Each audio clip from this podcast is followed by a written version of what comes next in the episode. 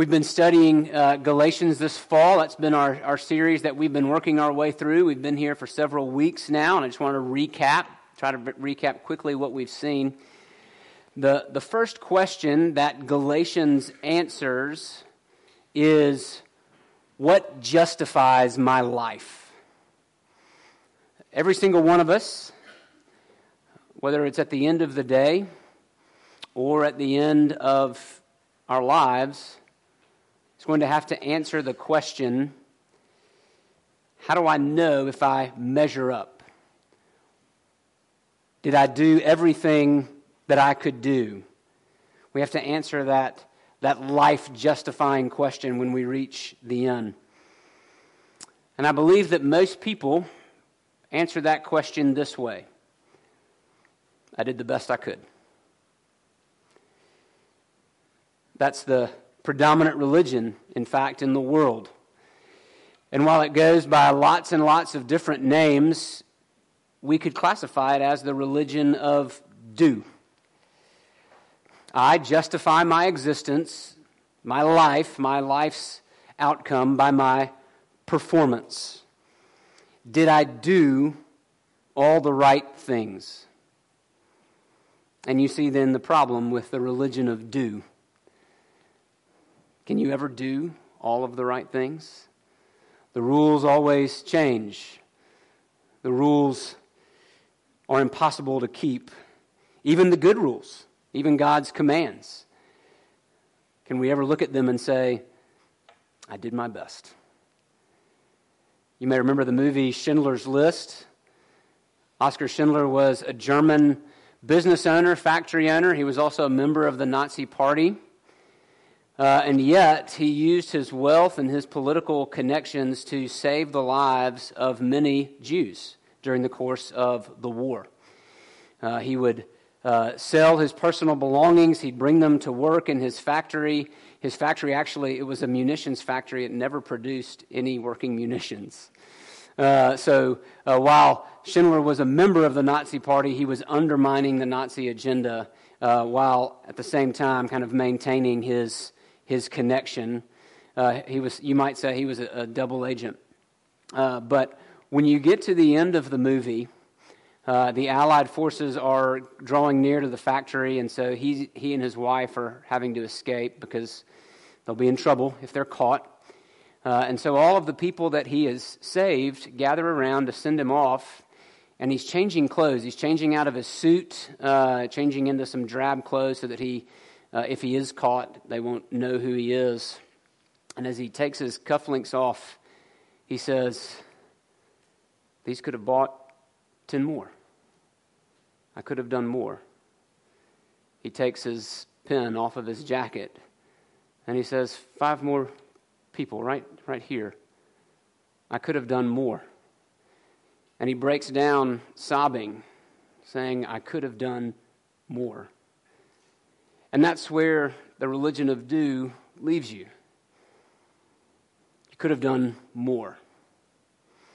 And the good news is that Christianity offers a different approach. It's not the religion of do, it's the religion of done. That Jesus has done all of the good things I was supposed to do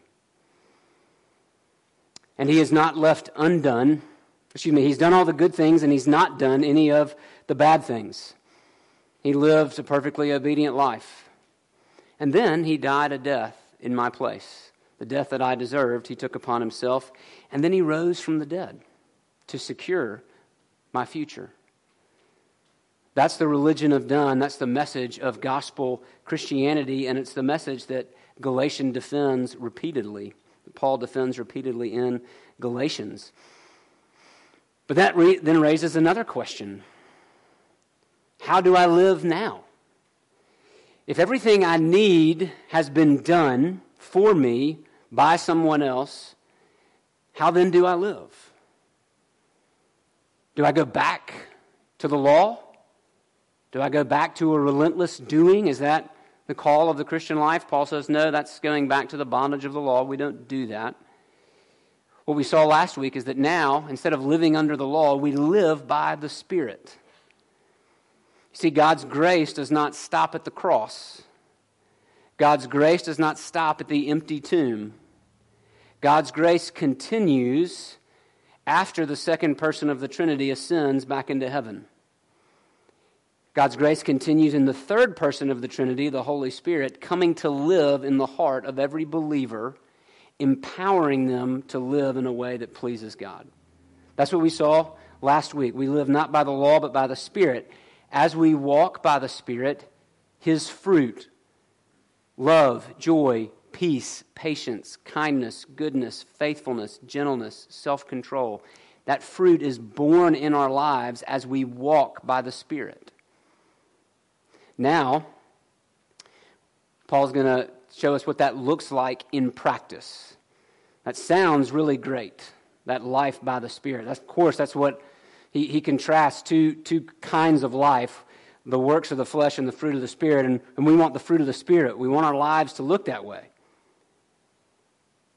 What does that look like in practice? That's what Paul does now. So if you would, let's pick up at Galatians 5. I'm going to read again, verse 25 and then continue on. I know the bulletin says we're going to go through chapter 6, verse 10, but uh, chapter 6, 1 through 5 will contain enough for us to look at today.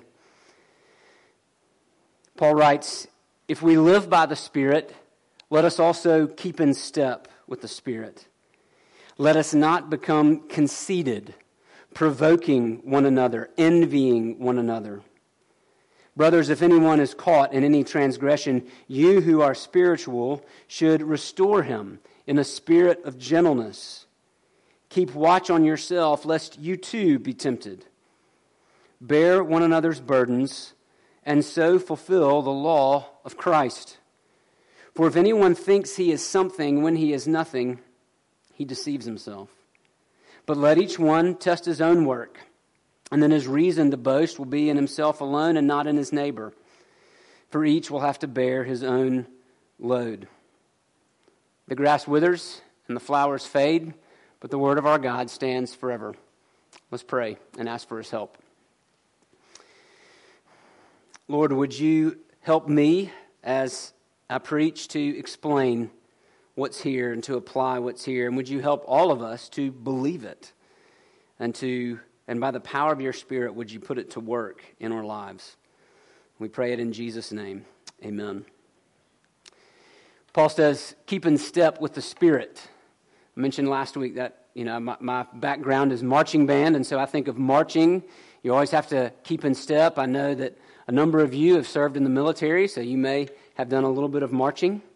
Uh, you know what it's like to have to keep in step, and you don't want to be out of step. And what we're hearing is that the Spirit has a drum beat.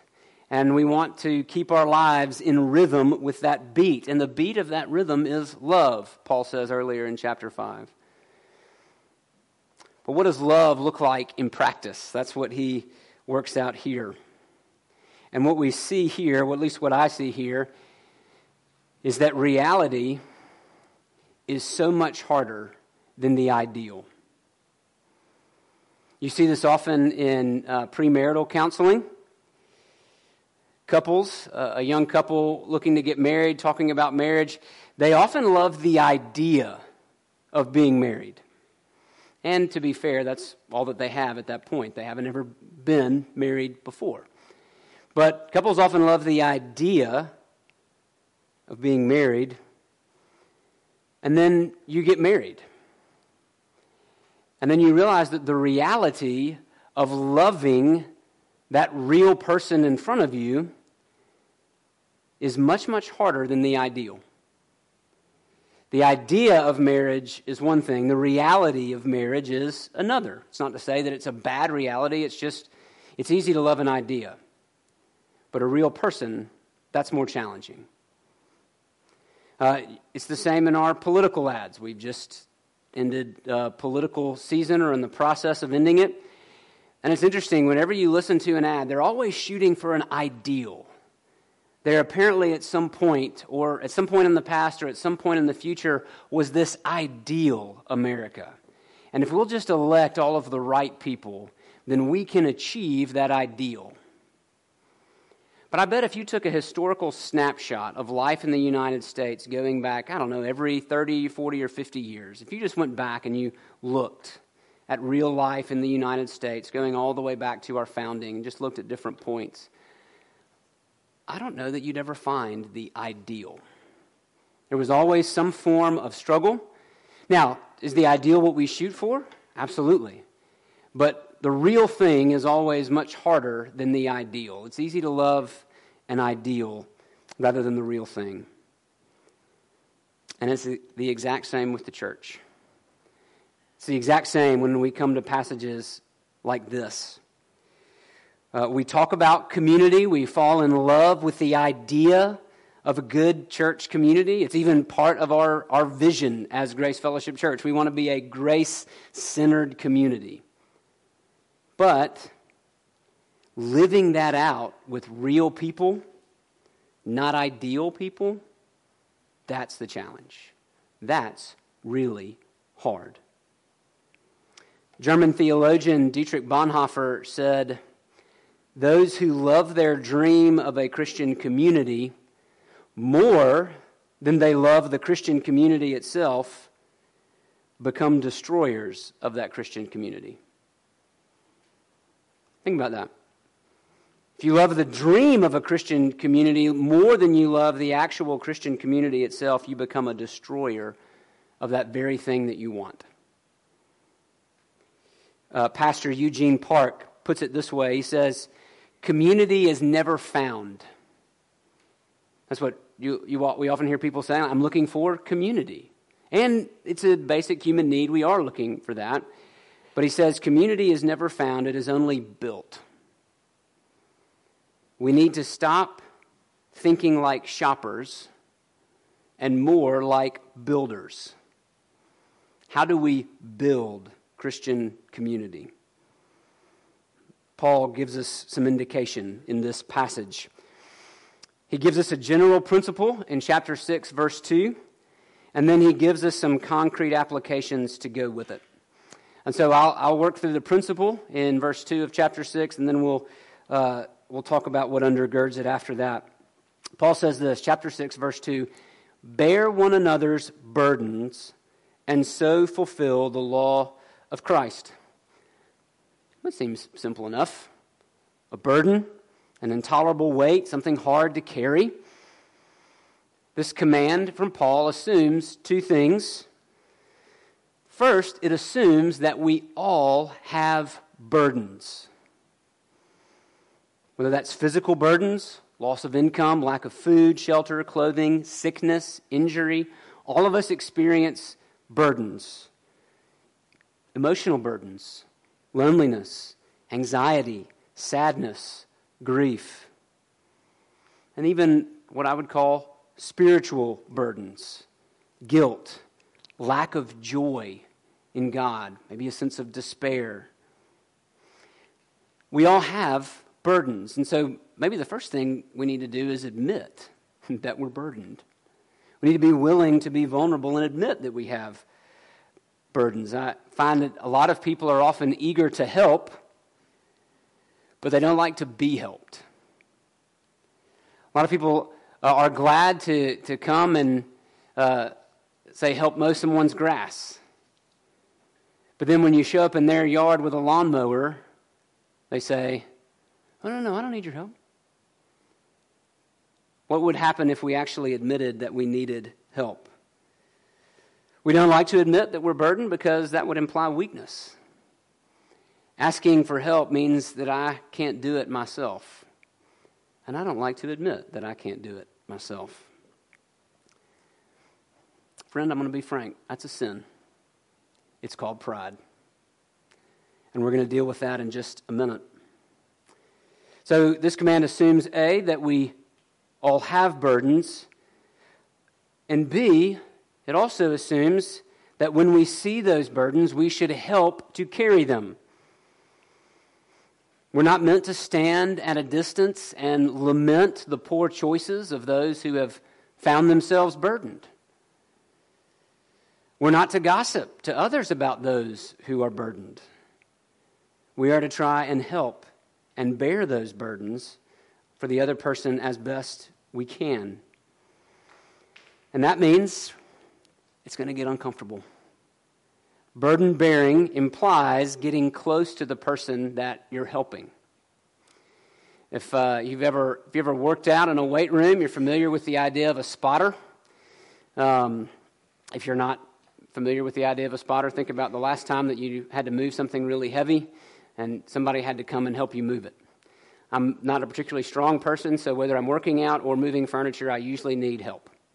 Um, and I remember one time a friend was uh, was helping me. I was uh, I was doing a bench press, and typically, right when you're balancing a heavy bar over your uh, chest and neck um, with heavy weight on either side, you have a spotter, somebody who's standing over you with their hands under the bar, so that if you can't push it up the rest of the way, they can grab it and help move it up. Uh, and I remember a friend helping me. Uh, he was spotting me one day on a bench press, and as I exhaled, he got a full gust of coffee breath right in the face. And I could tell because he had to wince and turn his face away. That's going to happen when you help somebody with their burden. You might get a hot coffee breath in the face or something worse. But that shouldn't deter us from bearing one another's burdens. You'll have to get close enough to smell the coffee breath, or maybe the whiskey breath, and that can be uncomfortable. But Paul says, in doing so, when we do this, we fulfill the law of Christ. Law of Christ. Now that's odd. What's that doing in this letter? I thought Galatians was about not living by the law, but living by grace. Paul may be using a little sarcasm here. Remember that the Galatians are being led astray by some, a group called the Judaizers. And what the Judaizers were saying was that they were telling the Galatian Christians, no, you need to obey the Jewish laws in order to be accepted by God. You have to adopt this Jewish way of life. Jesus criticizes religious leaders like that. In Luke 11, verse 46, he says, Woe to you, lawyers also, for you load people with burdens hard to bear, and you yourselves do not touch the burdens with one of your fingers. That's what the Judaizers were doing to the Galatians. They were loading them with the burden of the law, they were loading them down. And so Paul is probably saying, hey, instead of loading people down with the burden of the law, why don't you actually fulfill that law by helping them take care, carry that burden? Right? Um, and this is also a tangible expression of Jesus' command in John 13 34. He says, A new command I give you, that you are to love one another. How can we tell that? How can I tell that I love someone else? That when I see them burdened down, I want to help carry their burden. It is a tangible expression of love. That's how we keep Jesus' command. But in order to do that, in order to do that well, we need at least two things. And these are the next two points. One, we need to have an honest view of ourselves. And two, we need to have a compassionate view of others. First, an honest view of yourself. Look at verse 26. Paul says, Let us not become conceited. Maybe you know what that word means. Maybe somebody came to mind as soon as you heard the word conceited. If you're using an older translation of the Bible, uh, you'll see the word vainglory. Empty glory is, is literally how you translate that word. Again, I think we would call that pride. Anytime that we seek glory and honor apart from God, we're seeking empty glory. We are becoming conceited. And that leads us to, verse 26, provoking one another and envying one another. Why? Well, if I'm conceited, which means I'm worshiping me as the center of the universe, you pose a threat. If I deserve the glory, you pose a threat to that glory. So I'm going to provoke you because I'm threatened by you. So whenever, whenever I'm threatened by you, I want to upstage you. I've got to show that I'm better. I've got to call you out. That's what provoking means. And if I can't upstage you, if I can't be better than you, then I will envy you. When we're conceited, we either provoke or we envy. Because I deserve all the glory, after all, and you're taking the glory that I deserve. And we see the outcome of that back in chapter 5, verse 15. If you bite and devour one another, watch out that you are not consumed by one another. So, my opinion of me affects how well I can bear your burdens. Because if I think highly of myself, I'm not going to stoop to help you.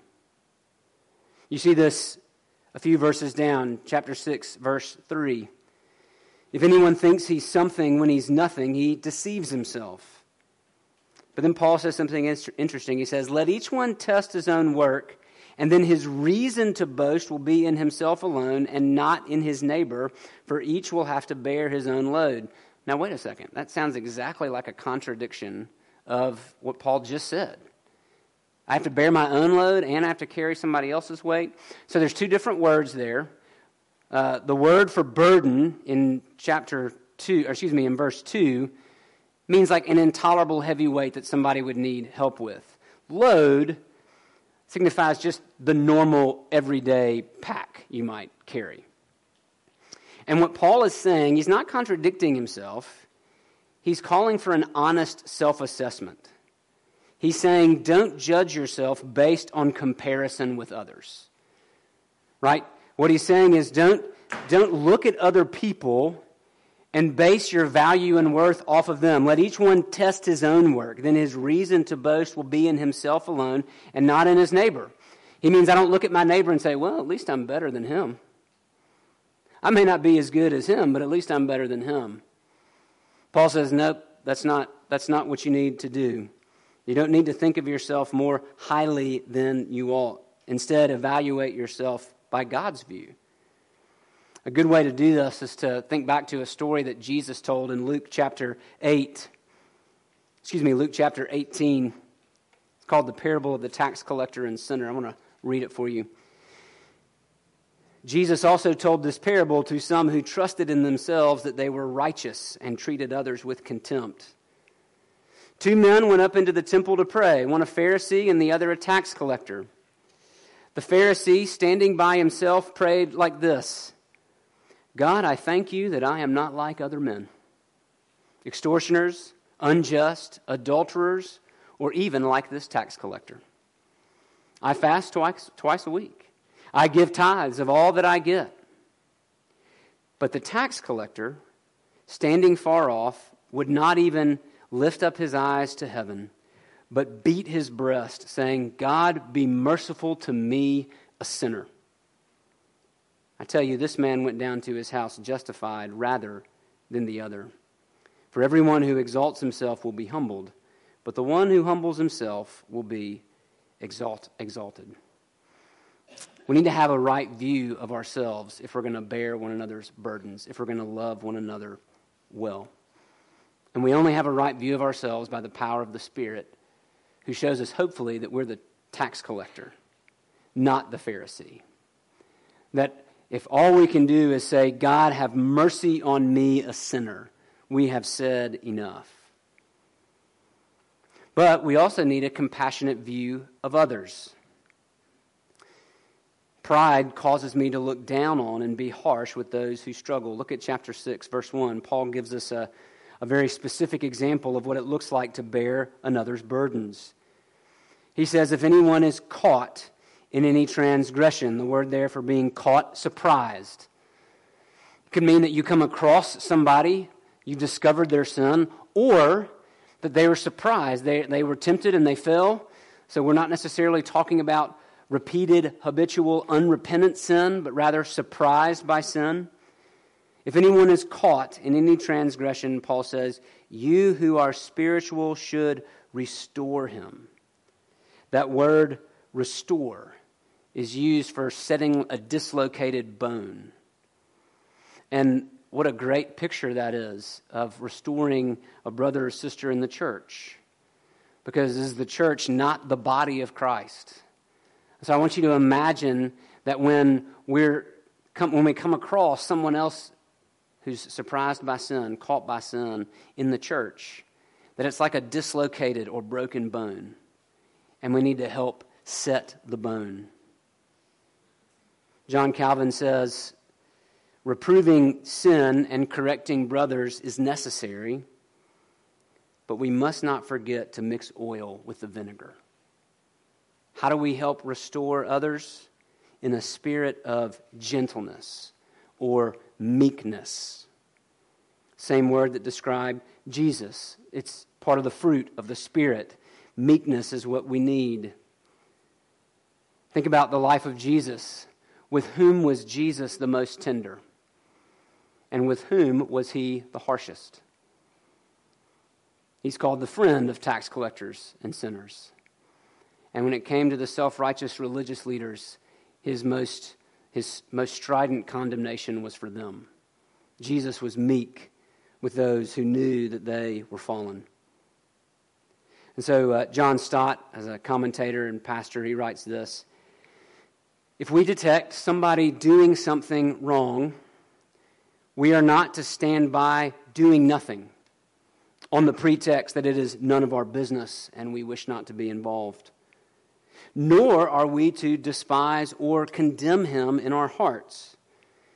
And if he suffers for his misdemeanor, say, serves him right, or let him stew in his own juice.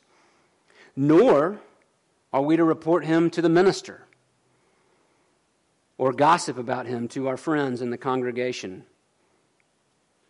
No, we are to restore him, to set him back on the right path. Martin Luther applies the command this way. Luther says, We are to run to him, reaching out your hand, raising him up again, comforting with sweet words, and embracing with motherly arms. That's how we restore somebody who is caught in sin. Who is to do this? Paul says in verse 1 You who are spiritual. What does that mean? It means those who are walking with the Spirit, those who are beginning to evidence the fruit of the Spirit in their lives. Now, it would be very easy to say, oh, well, thank God, that's not me. I'm not, I'm not mature enough for that. I'm not very spiritual. Friend, that's not a reason to uh, take confidence. Rather, that should be an area of prayer in your life uh, the Spirit dwells within every believer, and so it should be something that we aspire to. And he does say, uh, keep watch on yourself, lest you also be tempted. And so we want to do this with care and concern. If it's an area in which you struggle, you may not be the best helper. An alcoholic may not be the best person to run into the bar and get the other alcoholic out. He may be. Each person knows themselves. But this is our call that we are to have a compassionate view of others, not we are to have a low view of ourselves and a compassionate view of others. And what is it that motivates this kind of behavior? Is it not Jesus himself, the great burden bearer? What does he say in Matthew 11 28? Come to me, all who are weary and heavy laden, and I will give you rest. Take my yoke upon you and learn from me, for I am gentle and lowly in heart. The word lowly, excuse me, the word gentle there, meek. Jesus invites us to cast our burdens on him and he carries our burdens. That's why the yoke is light. You know, there's always two animals in the yoke. Jesus' yoke is light because he's on the other side carrying the weight. And so we are just simply yoked to him. If you haven't known the freedom of that, I invite you to come to Jesus this morning and experience rest for your soul. Amen. As we pray this morning, Uh, our prayer uh, is this week is for our church and our neighbors and our coworkers, and it comes from Ephesians 4 11 and 12, where again, Paul tells us that God gives gifts to the church to equip the saints for the work of ministry. And so it's not the pastor who does all the ministry, but rather it's the saints in the church as they are equipped by the pastor. So our prayer today is that God would equip us to minister, to serve other people wherever we live, work, and play. So as I uh, take a minute, we're going to pray. I want you to ask God, where do I feel unequipped for ministry? Uh, what, what areas uh, do I need equipping in? But even connect it back to the sermon. Think about ministry. What is ministry? What is serving? We're, we're relieving people's burdens, whether that's physical or emotional or spiritual. We want to be able to come alongside and bear other people's burdens with them. How do you need to be equipped to do that work? Uh, pray, ask the Holy Spirit, ask the Holy Spirit to give you uh, the gifts and graces that you need. Uh, and then let's talk more about what that looks like in your life